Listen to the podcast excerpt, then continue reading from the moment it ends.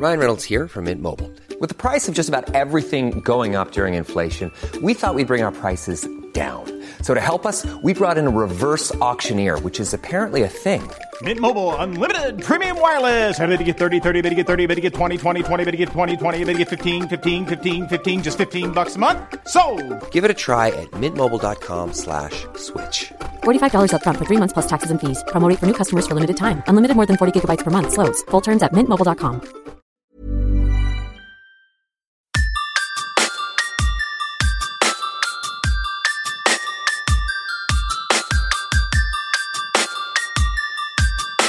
This is Somewhere in the Skies with Ryan Sprague.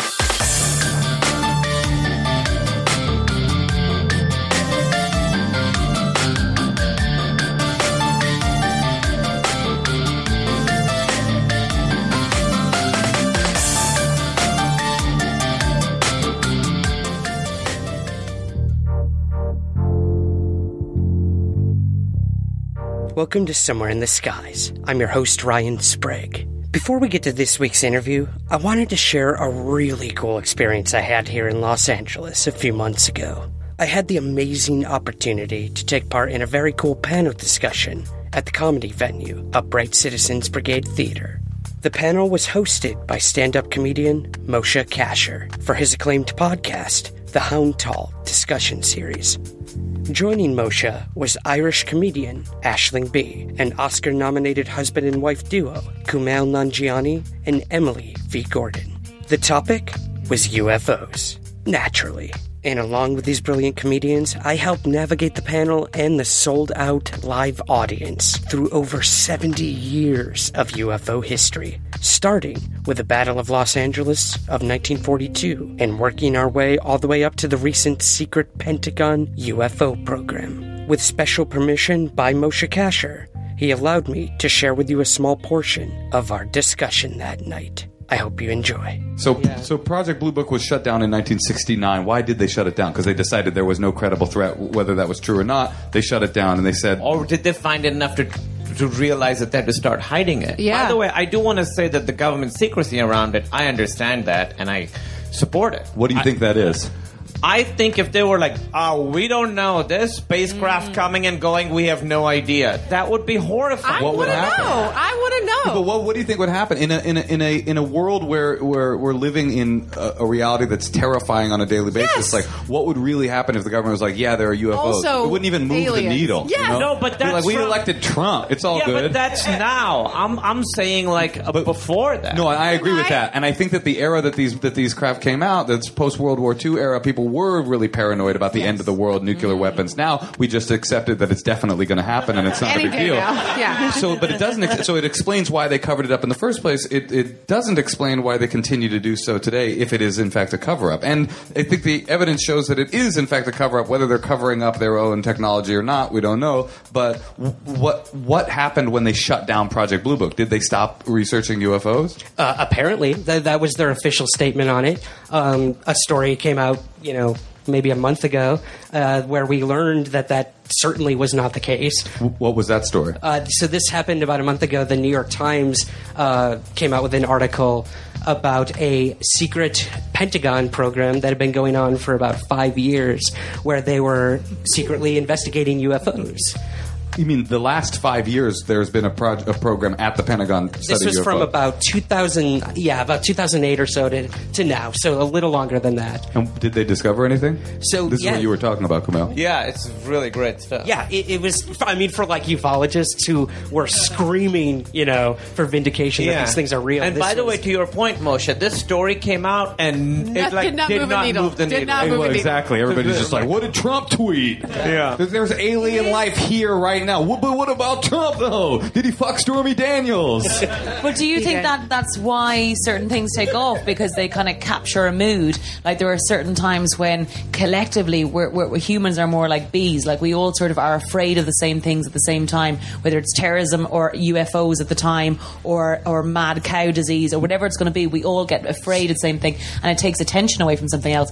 At the moment in the world, aliens are the least of our fucking problems. So we're like, oh come come and s- come and bomb us or do something. It'll be better than what's going on now. But, but tell us So about the maybe that's Pentagon a- guy. But before yeah. you do that, Yeah. Aisling, speaking of terrorism, just real quick, what's your favorite terror attack? Oh, I don't know. I mean, the IRA had some real doozies during the 80s. Um, no, I, I wasn't trying to d- d- distract from, from what you were saying. I was just saying, in terms of it going quiet, it's because the fear has been sort of pushed somewhere else. So I'm not surprised there was no big, uh, like, kind of like hitting the news about it because people are so overwhelmed by everything else that's going on that that's. But it's also, not as what we were fearful. saying. Arrival came out right after the election, and I sobbed like a baby during that movie.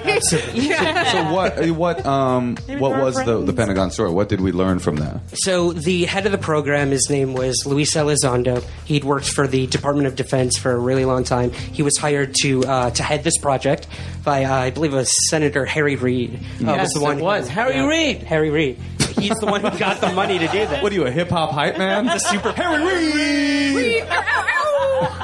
I just mean it's not a crazy guy. It's a guy we know. Well, that's what I kept coming to with this, with the stuff that you sent me. Was like, n- like, yes, there are crazies out there that are like, you know, saying that they are getting alien anal probes, but a lot of the people that are cited in your book and in this documentary are like, you know, Air Force general uh, majors, Air Force pilots, Jimmy Carter, right? Didn't Jimmy? Carter, Carter, Gerald right. Ford, Harry Truman. So what? Uh, oh, Will so take Morris Day.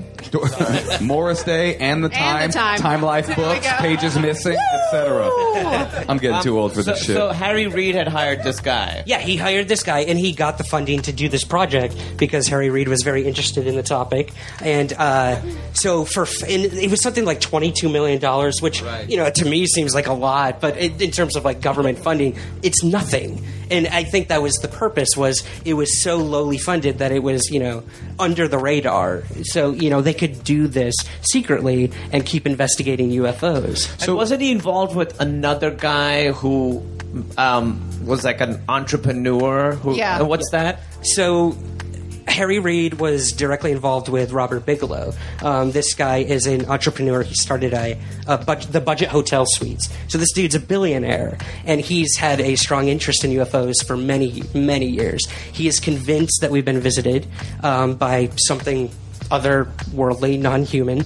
And uh, he had been helping to fund this project as well. So any information that was going into this Pentagon story was then getting funneled to Robert Bigelow. Wait, so this is a private citizen that's Yeah. funding a, go- a A Pentagon in- inspection unit? Yes. And was he legally getting the information, or was it were, was the guy just passing it to him? I, I see. That's where I, I it gets very muddy. Interesting. Um, That's supposedly terrifying.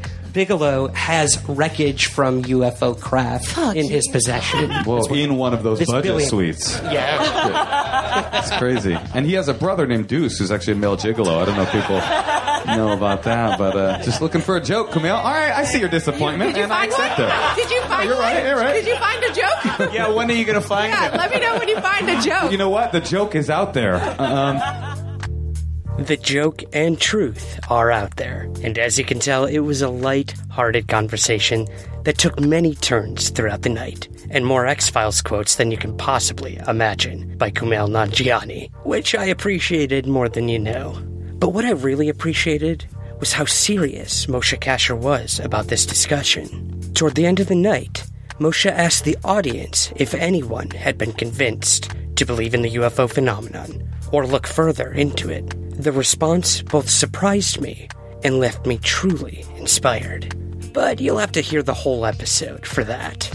The Hound Tall discussion series is available on all major podcast outlets and can also be streamed directly through the Nerdist website at nerdist.com. Just search for the Hound Tall discussion series. My special thanks goes out to Moshe for having me and for really doing his homework on this one. It was an informative, hilarious, and even serious discussion I won't soon forget. And now, let's get to this week's interview. There are few podcasts that really catch my attention. As a rabid podcast consumer, I am always on the hunt for high production value, informative content, and a host who can hold their own and bring something unique and fresh to my earbuds. And I can't think of a better culmination of all these traits than Euphomet, hosted by Jim Perry. I've had the absolute honor and pleasure to have been on Euphomet in its original form, talking all about UFOs and contact experiences. Jim's list of guests was incredible, and the stories he told blended seamlessly with atmospheric music and sound bites that left chills up and down my spine. His ability to craft a narrative in every episode set him apart from your run of the mill podcast concerning the esoteric, the occult, the paranormal, or the ufological. And after a lengthy hiatus, I was so excited to learn that Euphomet was coming back, bigger and better than ever. So today we are going to talk all about the Euphomet of the past, what exactly Jim kept busy with during the hiatus, and the all new version of the show that is surely going to perk some ears to the strange world around us. So, without further ado, here is my conversation with Jim Perry. Jim, thanks so much for joining me today on Somewhere in the Skies, man. Super excited to be here with you. You're uh, one of my closest friends within this community. Although we have never met, we're very, I feel, spiritually connected into this realm. And uh, it's great to really have one of my first conversations since the relaunch with you. I am so honored, man. And yes, I agree. Like, there's definitely a connection there, uh, mutual respect. I've been following your work. I'm a huge, huge fan. Ever since uh, we, we reached out to each other and kind of bounced ideas off of one another. And it's funny. I remember one of the last times you and I spoke, you were interviewing me from the outskirts of Tillamook Air Force Museum. Oh, Oh, do you yeah, remember that's right. that? Yeah, you I were do. you were investigating the airship flap of the 1980s. That's how dedicated you are to your work, brother. So we have so much to catch up on in terms of Euphomet, what you've been up to, and all that. But uh, before we dive into that, you have to catch me up on this other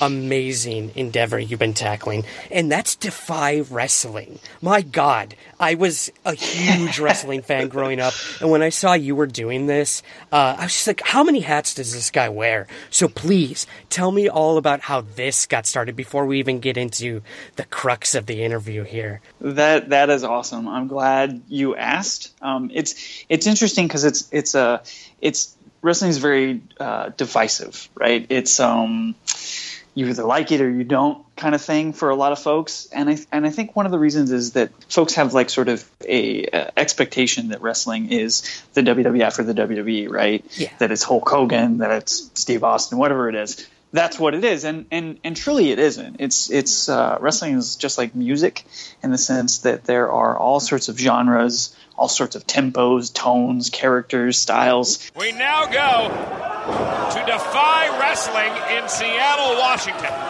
where Sami Callihan is going one on one with Randy Myers. Defy Wrestling, you can check out coming soon to the Global Wrestling Network app. It's featuring some of the biggest names in independent wrestling.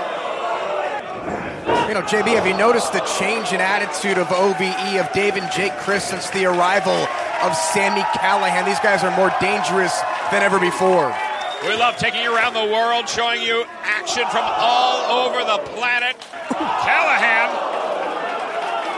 is a brawler. He's a fighter. And has single-handedly changed the landscape of the tag team division. Look at this. Callihan. And Myers needs to be careful, and this is what I love about Impact. Like JB said, each and every week, you never know what you're going to see. Defy is the biggest pro wrestling promotion in all of Washington State, and you get to see it here on Impact.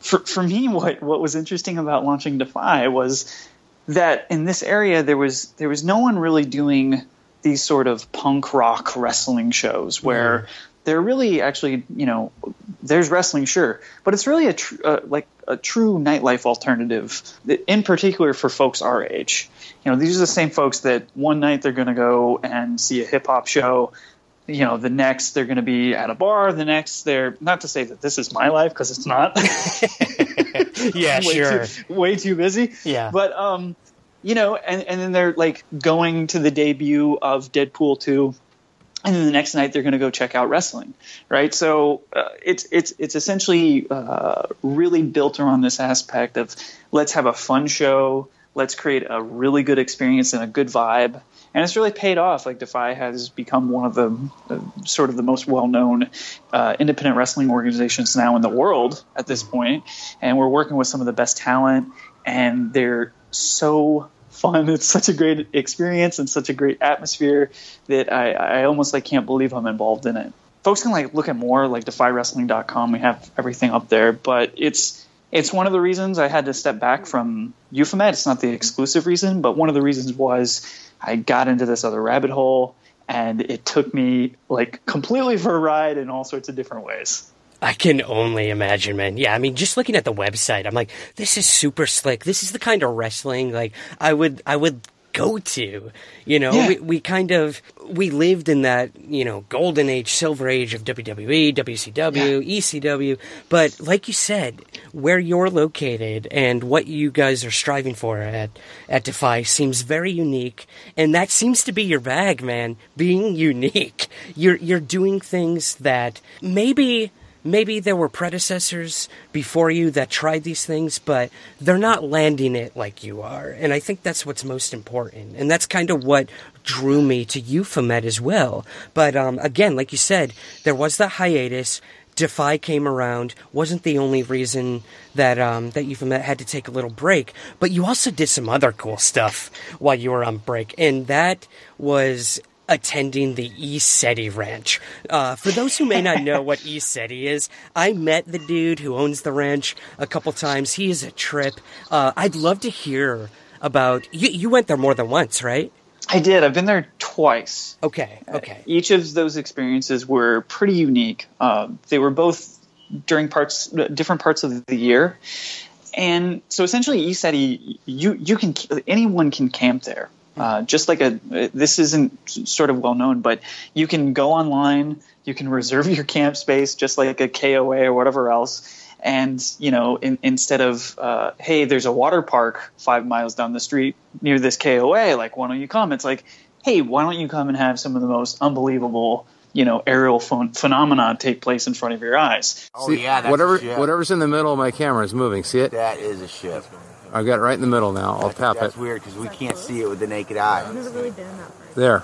That's one that that's one you can only see. Today. It's moving slow. It's like a ball. See? Oh, I see it now. Yeah. I'm holding the camera still, and it's moving from my right to my left. Well, whatever that is. Oh, right there. Oh, whoa. Oh, that came right up, come right to ah. us. Oh, that was bitching. Oh, there it is. There it is. Oh. Yep, there it is. Oh. And in fact, like I can confirm that that's that's essentially what happened while while being there. There was there was uh, each time I was there, unbelievable lights and phenomenon that happened in that field, looking up towards Mount Adams. Things that I can't explain. Things that were not satellites. Things that were not planes. Um, were they drones? Maybe I don't know. But whatever it was, whatever these things were, whatever these lights were, very, very alarming. And for whatever reason, that space is special. You know, I have, like, like many of us, I'm sure you're the same way, Ryan. You know, we make it a point to look up all the time, right? A lot of people forget about that, but we're looking up. We're like, what's what's up there? Am I going to see something? Is tonight the night? Am I going to be lucky? I think there's a part of us that even if we do or do not believe, we like the idea of that and we're looking for that connection, perhaps, right? But there's those places where you don't see anything. You know, this is, is what it is. Uh, I, two weekends ago, I was in Joshua Tree, and we were we were there at night. Uh, me and my assistant producer Tyler were just um, up on the top of his car and looking up, just seeing if we could, you know, hey, here we are. You know, are we going to experience anything? We weren't looking, but we're just trying to like let it all in, especially in the environment, and nothing. You know, this is just a night where there was nothing there, and that's fine, and that's typical of almost anywhere. ECETI is different. ECETI, you go there, and you tell yourself, well, okay, well, I heard the stories. I'm not going to try to build it up. I'm going to have as little expectations as possible because I don't want to be just completely disappointed. And you go there, and then it exceeds your expectations. You see the lights. You have those experiences, and both times that happened. And wh- where exactly is this located? So it's uh, it's located about five miles outside of Trout Lake, Washington, which is uh, fairly close to the Columbia River and the Columbia River Gorge. It's on the eastern uh, side of Washington State, and it's essentially towards the foothills of Mount Adams, which is this you know volcanic uh, behemoth that kind of uh, really uh, places its stake high in the skyline and uh, the experience there. And so you're you know surrounded by trees, surrounded by forest, surrounded by this really majestic volcanic mountain, and uh, the, the, the place is uh, itself uh, geographically, uh, aside from any sort of supernatural or anomalous activity, is absolutely stunning. It already does such a good job of putting you into a state of kind of empathy towards your surroundings. I would suppose some would say maybe it raises your vibration, perhaps, you know, just in terms of your perspective of where you're at in the world and your relatively small size.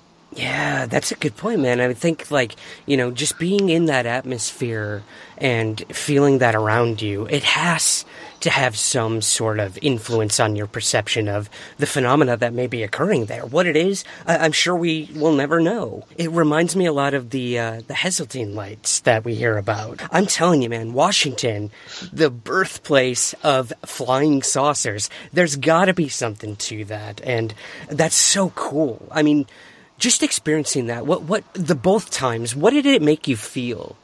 I, I always have to ask witnesses who experience UFO phenomena, aerial anomalies, what what would you say was like kind of the the gut reaction to experiencing these things?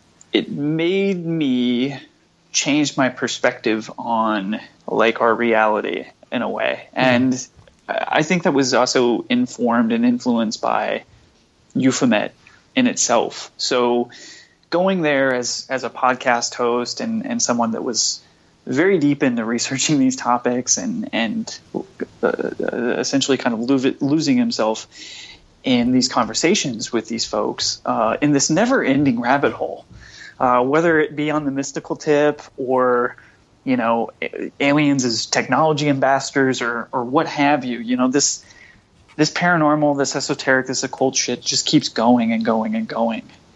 And a guy can kind of, especially if it's in the right time of the person's life, a person can essentially kind of spin out. And we hear that, right? We hear people that are kind of sinking or they get into this stuff, and then there's that spin out moment Mm-hmm. where they're like, oh, okay, like there's a paradigm shift, I think. And it sort of affects you in a bunch of different ways. For me, it was like, hey, I gotta, I gotta change my life. Like this, this like sort of um, high pre- pressure atmosphere that I put myself uh, under other people to to do work for them is not working out well. That's like not my calling. And also, like I'm, I'm kind of like digging uh, dangerously close into things that I don't have enough sort of respect and responsibility to know about. Hmm. Was my feeling. And so when I saw all this stuff like actually manifest itself, all the stuff that I've been reading about and, and watching TV shows and listening to Art Bell about for years, when I finally started to see these lights and have these sort of um, very, you know, there were other experiences while there that were very sort of spiritual in nature. Um, and I'm not really a spiritual kind of guy, but they they sort of changed my perspective on life and they made me take a step back and I think a part of that, like I'm just putting these pieces together now. I've never thought about it in this way. But I think that influenced me stopping Euphomet at that time too. There like as soon as those experiences happened, that's when sort of the work stopped on that. Mm-hmm. Mm-hmm. and it certainly coincided with some other things going on, the pursuit of launching Defy and some of these other things, but essentially that's where I almost I feel subconsciously had to change my gears just to ground myself in reality again after kind of having my mind blown. Wow, man, that like that's incredible. It's it is. It's it's a recalibration after you have one of these experiences and you know, you're on your own personal journey with this and that's that's a feeling that none of us will ever feel. We were not in your shoes. We were not seeing it through your eyes, but you had your own experience and that that's what I love about this stuff is no matter what you tell me you saw, no matter what a witness tells me what they saw, I'm never going to know what they felt or what they experienced or how it truly changed their life. And that's a journey I'm on too, man, is just, you know, interviewing as many people as I can and just seeing how it affected them, the implication to having a UFO sighting, a paranormal experience, and what that can mean in terms of humanity too. Like collectively, it's just, it's exciting that each person can have their own personal disclosure of these things and move forward with their life. Maybe Mm. in a different way, or maybe not. I mean, you know, I've spoken to many witnesses who said, yeah, saw it, don't care, doesn't bother me, moving on. Yeah. and that's totally fine. Like, you can't force that on anyone. And I think that's the beauty of it too. Like, whatever lay at the source of these things, they will throw it in your face, kind of like they did with you. You know, Yeah. stop you from that right now you know, reassess your life and start anew. And I think that's Yeah. really cool. And that's that's kind of what you've done. Um, but before we kind of get to the new version, the uh, the born again version of You've as it, if you will, um, I'd love to maybe reminisce about maybe one or two of your favorite experiences from the past version of Euphomet. You had some really interesting guests.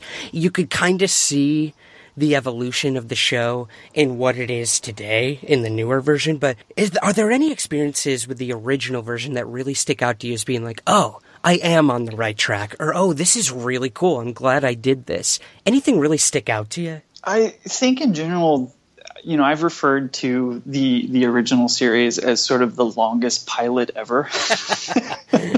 uh, you know, I I had the I had the freedom and the opportunity to experiment with so many different formats while the audience followed along with it.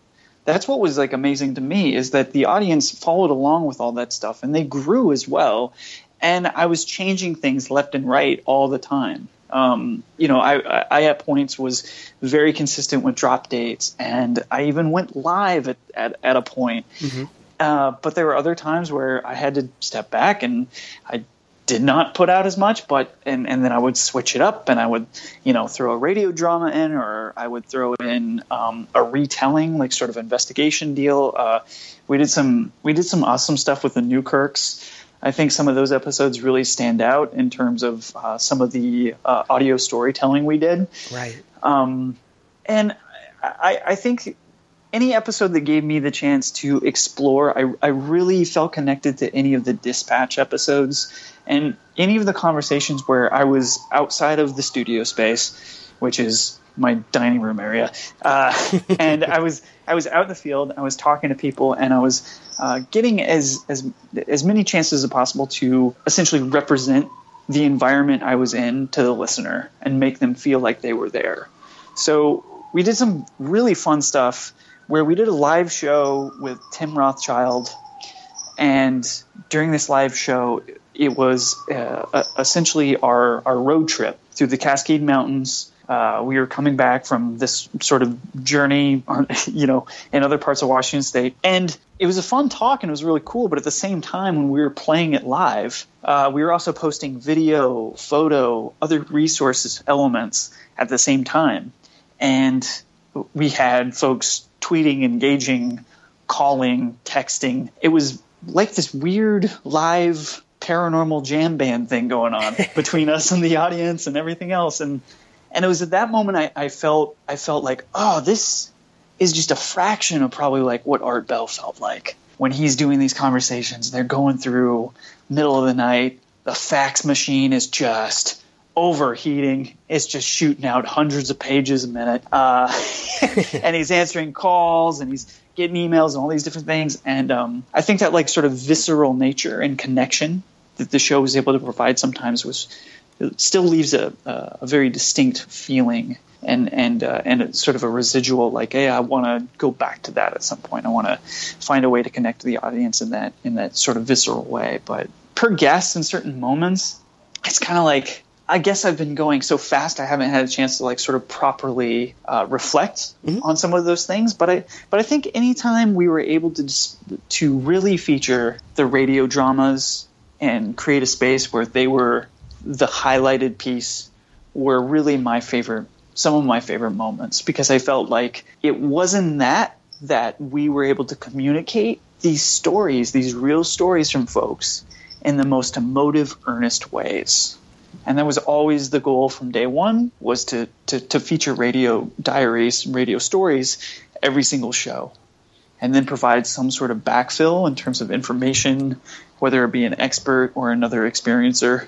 And when we did that right, I felt like we did it really well. Yeah, knocked it out of the park, man. Those were my favorite episodes. And that's kind of why I'm so excited that you're coming back because this is kind of the the approach you're taking now with a newer version, which we'll get into. Um, but I'd love to know, you know, now that Euphomet is coming back, uh, you have a very interesting company behind all this. So I'd love to hear. Could you tell us a little about Gnomish Hat, what they do, Yeah. how you got involved with them? Yeah, absolutely. Uh, Gnomish Hat is a parent company to uh, several uh, several creative projects. Uh, one of them being uh, this subscription box game called Hunt a Killer, and it's like incredibly fascinating what these guys have been able to do, and how much dedication and sort of creative thought uh, has been invested into this super successful um, super successful game. You, you essentially you're sent a box of clues and all this sort of um, fictionalized material that looks authentic, like hundred percent authentic, and you you put together the scraps, man. You put up you put up your board on the wall, Yep, where you yep. just have a bunch of, and you're connecting, you know, you're connecting the dots. They've created a really great system to engage folks online in terms like there's community groups and secret message boards and all these really esoteric ways of communication that um, allow folks to get to, to essentially complete these together. Um, so it's very community oriented. So yeah, so they so they have that going on, and now they are emerging into the podcast. Ryan Reynolds here from Mint Mobile. With the price of just about everything going up during inflation, we thought we'd bring our prices down. So to help us, we brought in a reverse auctioneer, which is apparently a thing. Mint Mobile unlimited premium wireless. Ready to get 30, 30, bit to get 30, bit to get 20, 20, 20, bit to get 20, 20, bit to get 15, 15, 15, 15 just 15 bucks a month. So, Give it a try at mintmobile.com slash switch. $45 upfront for three months plus taxes and fees. Promo for new customers for limited time. Unlimited more than 40 gigabytes per month. Slows. Full terms at mintmobile.com. A lot can happen in three years, like a chatbot may be your new best friend. But what won't change? Needing health insurance. United Healthcare Tri Term Medical Plans, underwritten by Golden Rule Insurance Company, offer flexible, budget friendly coverage that lasts nearly three years in some states. Learn more at uh1.com. I'm Sandra, and I'm just the professional your small business was looking for. But you didn't hire me because you didn't use LinkedIn jobs. LinkedIn has professionals you can't find anywhere else, including those who aren't actively looking for a new job but might be open to the perfect role, like me. In a given month, over 70% of LinkedIn users don't visit other leading job sites. So if you're not looking on LinkedIn, you'll miss out on great candidates like Sandra. Start hiring professionals like a professional. Post your free job on linkedin.com/people today.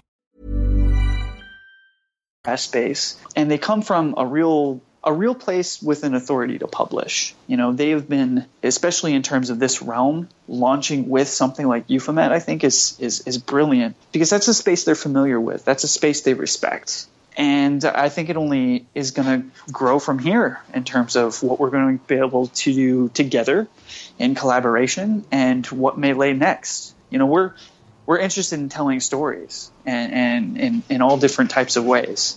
And they resonate with that very much so. And, you know, I respect their uh, creativity and their business very much. So Euphomet could not could not really be more excited. It is a uh, a match made in heaven for sure. A weird heaven, but a heaven nonetheless. But speaking of weird, man, um, I have to ask, you know, before we get into um, your first couple episodes here, your logo, the new logo, woo, that kind of blew people away. So interesting. So, how did that come about? What does that represent to you, and what does it convey to your listeners? Yeah, so it was very important to me that we we did do something different with the logo. You look at you look at like sort of the market today and you look at some of the stuff that Gimlet is doing and some of these other podcasts where, you know, it's it's very important. It's like it's your album cover. You know what I mean? It's uh it's it's the first contact of your brand and your content and your tone and your vibe and everything else with the audience. um, in a lot of different ways. So, you know, I, I, typically I typically design a lot of my own stuff, but this time I really wanted a, an outside resource. I wanted to collaborate with someone, and I had been following this work of this guy Simon Marchner. He is a German graphic designer, uh, poster designer. He's done work for some super huge bands and some indie bands, and and just does great um, print gig posters and such. And so I approached him with the notion of doing this and explained to the show, and it immediately resonated with him. He uh, started to immediately sort of craft some ideas, and we landed on this idea of, of using the moth. The moth is interesting, I think, subconsciously for a lot of different levels. I think that it's, of course, uh, in, in a lot of regards, a, a nocturnal animal that is like uh, compelled by the light. And so I think even with the name Euphomet, uh, which is like sort of a uh, is is sort of a word derived from a euphemistic Baphomet, you know, like a polite devil. Um, mm, okay, I've never asked you that. That's a, really a euphemism on its own. Yeah. so it, it it it fits very well with the name itself on a base level, but I think that Tales of Transformation and using the symbol of the moth is is it, it resonates with that message. Um, so that's where a lot of that came from. Perfect. Yeah, I, I couldn't think of a better a better way to convey that. That's so cool. Um, well, let's sort of get to what your what the new version of Euphomet has to offer. You you you spoke about real stories, like talking to these people, having their voices be a part of this, and I think that's the way to go. Focus on real people, real stories, and that really came across with your one of your two premiere episodes here, and that was Possession.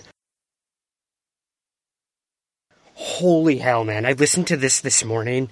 It was so incredible and creepy. So, what made you want to take this approach with uh, with the show and kind of in specific with this episode Possession? Well, I think in general what draws me to using radio stories to illustrate these stories, it's, it's, you know, they haven't been done this way. We haven't heard a lot of these supernatural, paranormal uh, experiences told in that form with those voices, with that level of sort of production finesse and tone applied to it. There's folks that have done pieces and have started to do pieces in this in this way, but back when we first started experimenting with the show, it really it wasn't done right. So it was important for me to continue doing that in a very almost cinematic way like sonically, it should feel like a film, like you're watching a documentary or a science fiction film or a horror film. Um, so that's the tone we want to establish is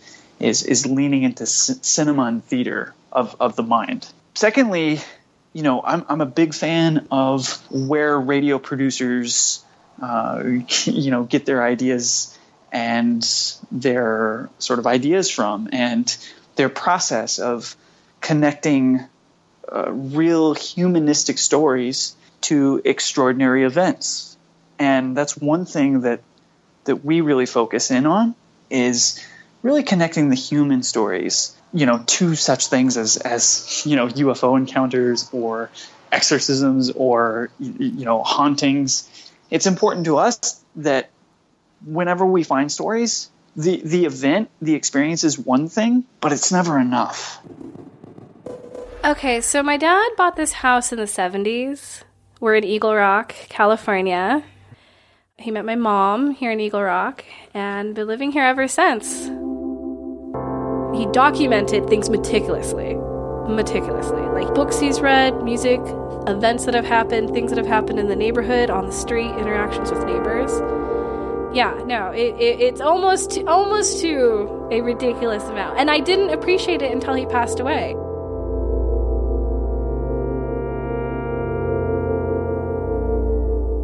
So, my dad passed away about three, four weeks ago.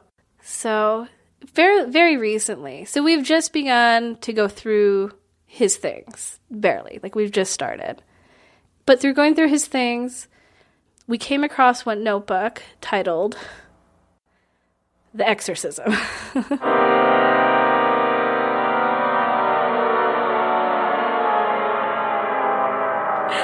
what is it? So it says Exorcism, the date 7 22, 2011. It says, I made a police.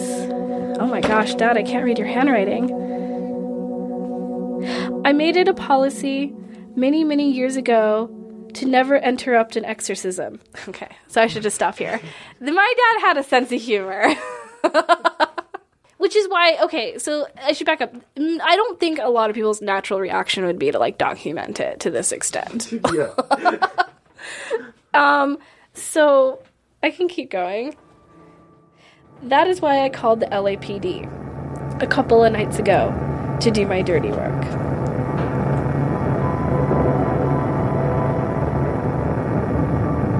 Part 1 12 midnight to 12:50 a.m. Wife and I are sleeping in bed. Window open about 6 inches. A woman begins screeching. A guttural sound and then it would go quiet.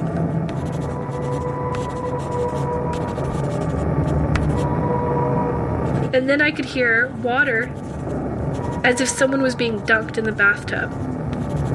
There would be a low growl sometimes after the dunk.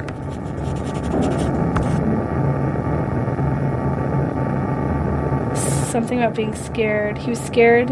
I was scared at coming upon a creature um, he's talking about getting goosebumps, which is interesting to me because it's it's really it's really it, it's weird hearing about how he felt about it.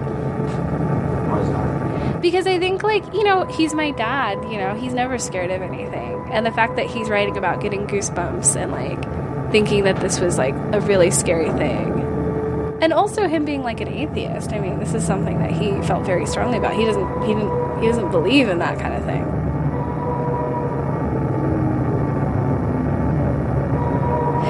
So he talks here about more about to the the woman saying push it push harder or something about the demons and the spirits leaving the woman. I thought to myself, fuck this shit. And I called 911. Dad. okay, so my dad still has a sense of humor. oh my gosh, Dad. we're looking for that human element. We're looking for that connection, whether that's transformation or, or however. It goes back to some, some fundamental story elements, right? Like you- you're a student of theater. You understand that in scripts, you're, you're you're going on the hero's journey, and there's you know there's challenges and and ultimately there's transformation, perhaps, or there's not. But whatever, there's there's there's an arc, and it's really important for us to find those characters for those for those people and find those stories. And that's honestly it, it won't be as big of a challenge as it seems because everyone has a story like this. I'm sure you encounter it. Everyone has a story like this they may not remember it right away but if you're talking to someone back of their mind it invariably always pops up oh yeah i did have this thing that i can't explain oh yeah oh my uncle you know, had this, this, and this. So within their own selves or within their lineage or within their friends, these occurrences, these unknown experiences, this anomalous activity really does touch us in a much broader way than just culturism. It, it like touches us in a personal way. And so our hope is to just really mine those stories and find those fascinating voices and do it in a very tasteful, refined way as well. It's very important that we're not playing Halloween music, right? Like it's very important that we we you know come from a place of respect. You know, as a member of this community myself, you know, why do you like we can't characterize it in that way anymore? You know, it doesn't do anyone a service. Absolutely, man. And I mean, that respect is there even in this this episode possession where you spoke to a young woman you know weeks after her father passed away. I mean how much more vulnerable can you get in terms of interviewing someone who had a strange esoteric paranormal ufological experience? It's crazy and i think that's what connected me immediately to this the structure you're doing. Everyone does have a story to tell no matter how crazy it may sound no matter how life altering or not life altering it is. It's going to resonate with someone in a way that they may never expect it and you may not as well so i think that's really cool the way you're doing this and how it's going to connect to people in very different ways Thank you. And you know, it's it's an opportunity to bring new voices into the fold that have different perspectives. The the story you're mentioning was produced by James Kim and Robert Garova, and there's these fantastic story producers uh, based out of LA have contributed works to public public media um, for years now and creating some of the most kind of like groundbreaking uh, radio stories there are. And they also have an interest in telling these type of stories. But they are not within the community. And that's what's fascinating to me and interesting to me about this whole project is that there are a lot of great storytellers that have an interest or a fondness to this material that have not spun out that essentially are able to um, sort of keep a human grounded perspective but to tell these stories in new ways. And that's our opportunity here I, I, could, I couldn't think of a better way to get an outside perspective with the skill set of telling a story to really give the respect to the witness or experiencer that they deserve, other than just, you know, like you said, just this date, it happened, weird, moving on. So, well, yeah, you Yeah. know, and that stuff's that stuff's great, but we really like within our community, we live within an echo chamber, and that's not dissimilar to any other sort of niche community. You know, for lack of better terms, mm-hmm. That's that's that's everywhere. That's every sort of industry. That's every sort of community. But I think it is important that we don't ostracize and we don't exclude those others that, that may have different perspectives, that may not even believe any of this shit at all, but have some sort of interest, you know, have some sort of notion that they can contribute or a story that they want to share, and to really open it up into a comfortable space where we have this opportunity, I think, especially per, you know, sort of folks our age that are like sort of at the end of that millennial bump, mm-hmm, right? Mm-hmm. That we we look at disseminating informations about ourselves, especially personal things, in a much different way. We're, in one sense, more private, yet at the same, like much more exposed. And we actually leave much more of our emotion exposed, I think, than generations in the past. We're very open to share our opinions. We're very open to share uh, what's really kind of in our heart. And I think that you see that like sort of represented in like sort of this new spiritualism community, right? Like the the new yoga EDM mysticism kick, right? Yeah. It's you know, it's revisiting these these uh, old platforms in terms of building community through some of these thoughts. But I think we have an opportunity to now tell those stories in a more rich and enthralling way and an honest way without any of the shade that Mhm. would formerly be attributed to it. Exactly. And you mentioned spiritualism, and that's something I want to get into here in a moment here, Jim. Is uh, in one of your original episodes, you interviewed uh, Carl Pfeiffer, the paranormal investigator, and I was so enthralled by the stories he was telling. I had to have him on my show, of course, during the Halloween season. Yeah. But uh, what we talked about towards the end of our conversation a lot was this idea of science and spiritualism. And that's something you kind of tackle in your premiere episode here of Beyond the Veil. And I'd love to s- discuss that idea of the veil with you. You and I have talked about this in the past, and you've been telling me about this idea of a veil being, you know, quite thin in the past as opposed to today. And you brought up the name John Dee, someone I'd never really heard of. So I'd love if maybe just for a few moments here, we, you could tell us a little about John and this whole idea of science versus spiritualism. I firstly am so excited that you don't have very much familiarity with him. None. Um, None. I can admit I- that. I love, ta- you know, just the other night I, I started going on about this and talking like just just a preface. I am not an expert at John Dee. You know, there's some other great resources that I'll, I'll mention, but uh, just having a, a a really late dinner. Uh, with some folks that started to ask a little bit of questions. I, I'm sure you've had this. Have you had this experience where you're like sort of catfished into divulging a little bit more trippy stuff than what they're maybe ready for. Have you had that experience where they ask leading questions and then you start going into something and then it gets way too deep too quick?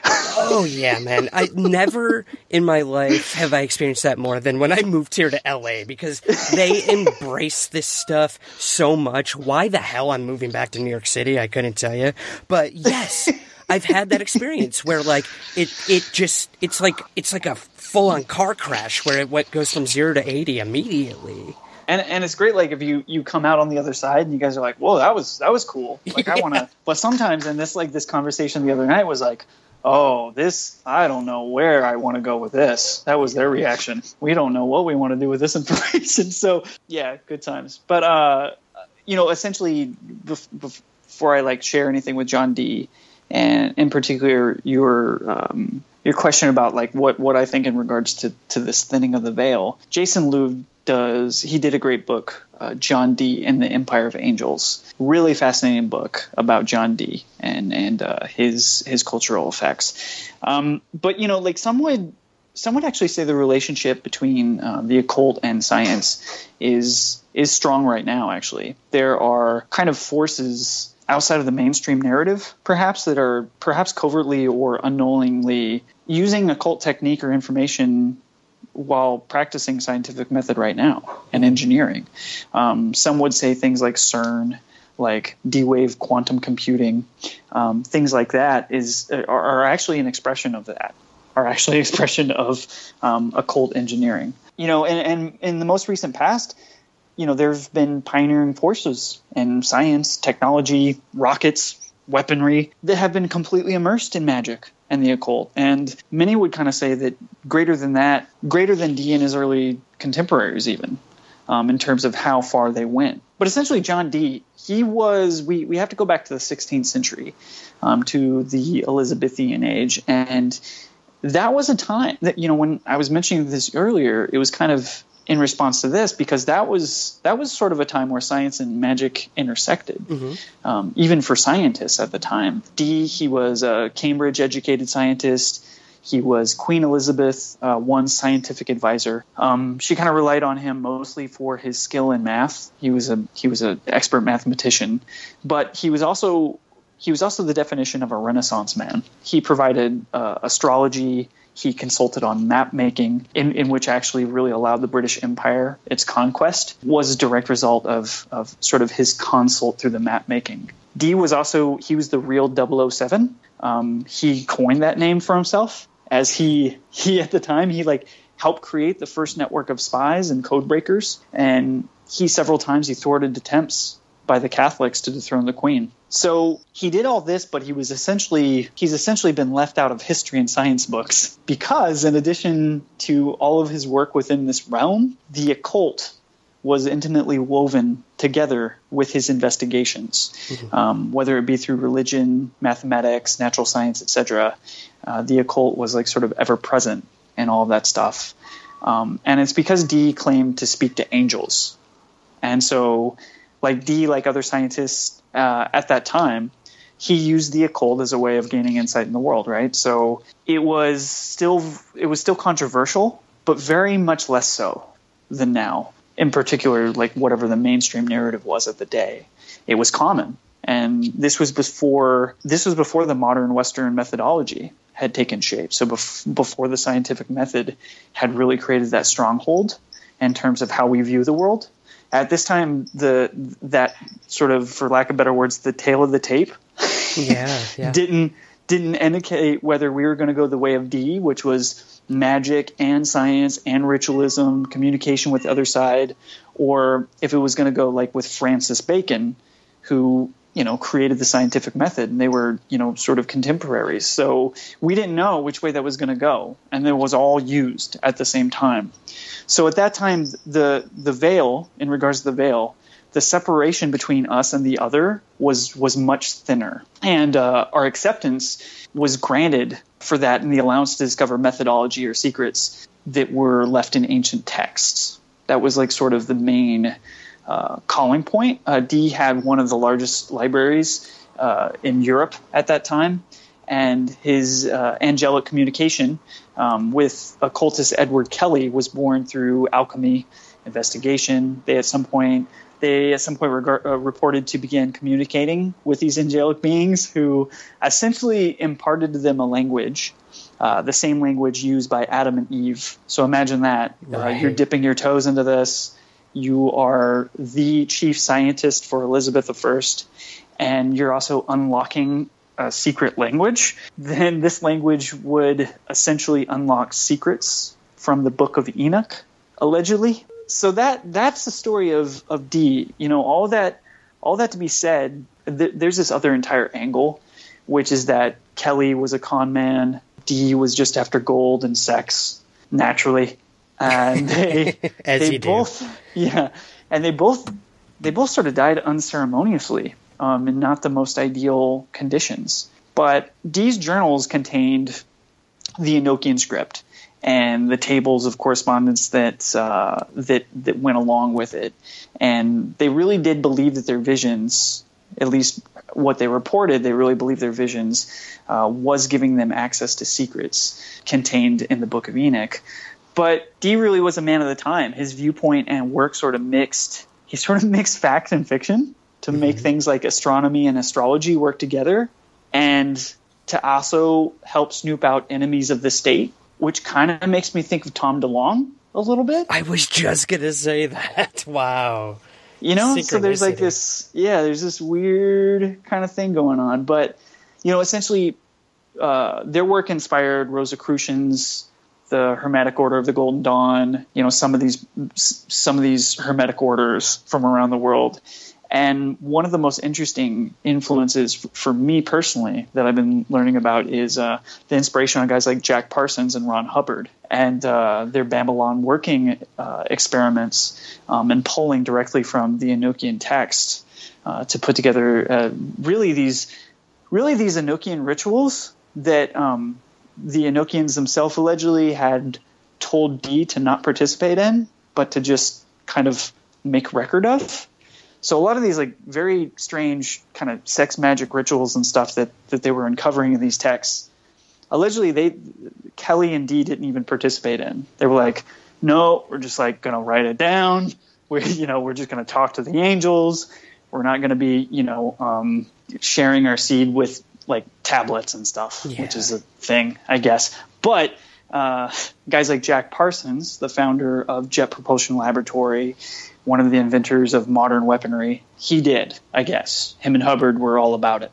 Yeah. Um, so they were they were out in the Mojave messing around with that stuff. And so you know, in addition to that, you know, more recently, a guy like Anthony Patch, who's this fantastic writer, uh, I've talked to him several times.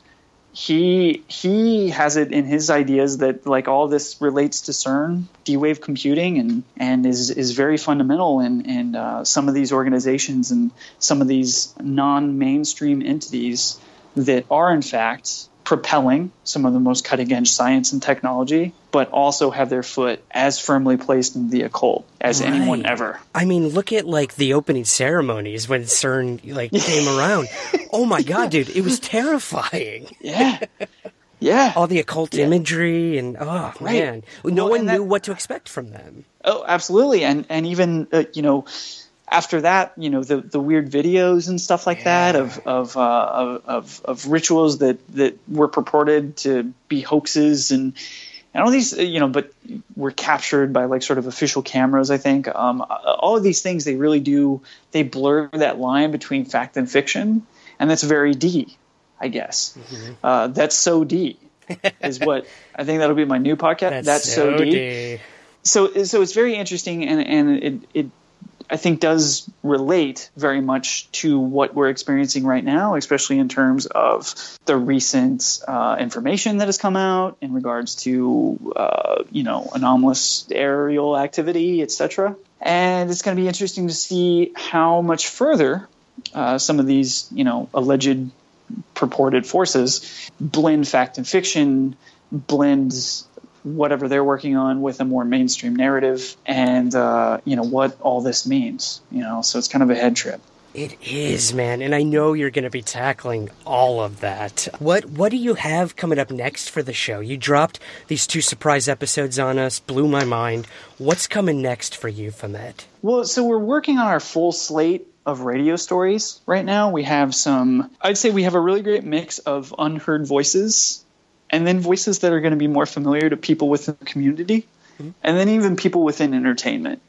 And so I think it's important to have a great spread of these more familiar voices and then voices that are like, you know, this could be my friend from next door. And we have some very exciting, we have some very exciting stories in those regards. Um, we are covering uh, some of the some of the standards in a new way. I think some of these stories that we've been exposed to, that we've heard, we're going to be covering those in a new way. And of course, right now it's it's a it's a matter of digging through material, digging for those stories. And I, I, one of, I mean, I love talking with you on this episode, and I hope one of the like sort of the benefits of this, uh, selfishly, is that folks will reach out and want to tell their story on Euphomet. So if they have an experience if they have a story they want to tell that you know uh, it, that's esoteric in nature, uh, that's supernatural, that has changed their lives, that has touched them, that's unexpected, let us know at the show. Right, absolutely. Where can they reach you for that? They can reach me directly, jim at euphomet.com,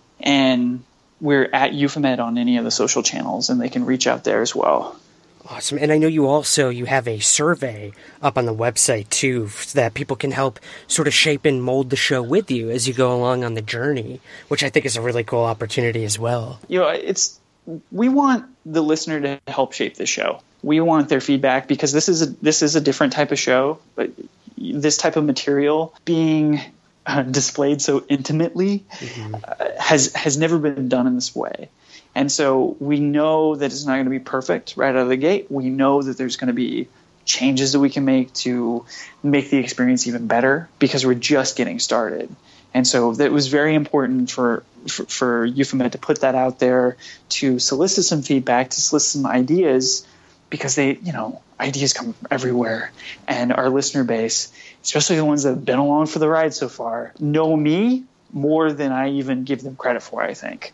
I think that we've had years and years and years of sort of being friends through the show. And so I'm I'm really hoping those fo- folks, as well as new listeners, uh, you know, kind of lean over, give me a nudge, you know, let me know what they think, and uh, how we can improve the show, or if it's just perfect already and we just need to make more, which would also be fine, I guess. One can only dream. Yeah, dude, your your ambition and your dedication has always impressed me, and that's why I've been there since the beginning.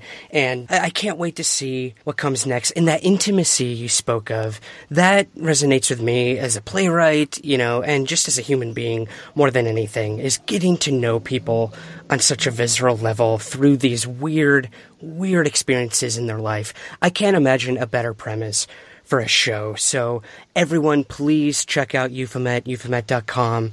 And Jim, thank you so much, brother, for coming on today. And I can't wait to see what comes next. Thank you so much for having me, Ryan. I, I, appreciate it and I look forward to our, our adventures to come, my friend. They've only begun. All right, that's it for this week's episode. Again, you can subscribe to Euphomet on all major podcast outlets and stream directly through the website, euphomet.com. Somewhere in the Skies is brought to you by the E1 Podcast Network and can also be heard on the KGRA Radio Network. To learn more, visit entertainmentonepodcast.com and kgraradio.com. We're on Twitter at Somewhere Skies and Instagram at Somewhere Skies Pod. To help support the show and receive bonus content and rewards, consider becoming a Patreon subscriber today. To learn more and to contribute, visit patreon.com slash somewhere skies. All past episodes, articles, and contact information can be found at the official website, somewhereintheskies.com. Thank you so much for listening, and I'll see you here next week. And remember, keep your feet on the ground, but never stop searching somewhere in the skies.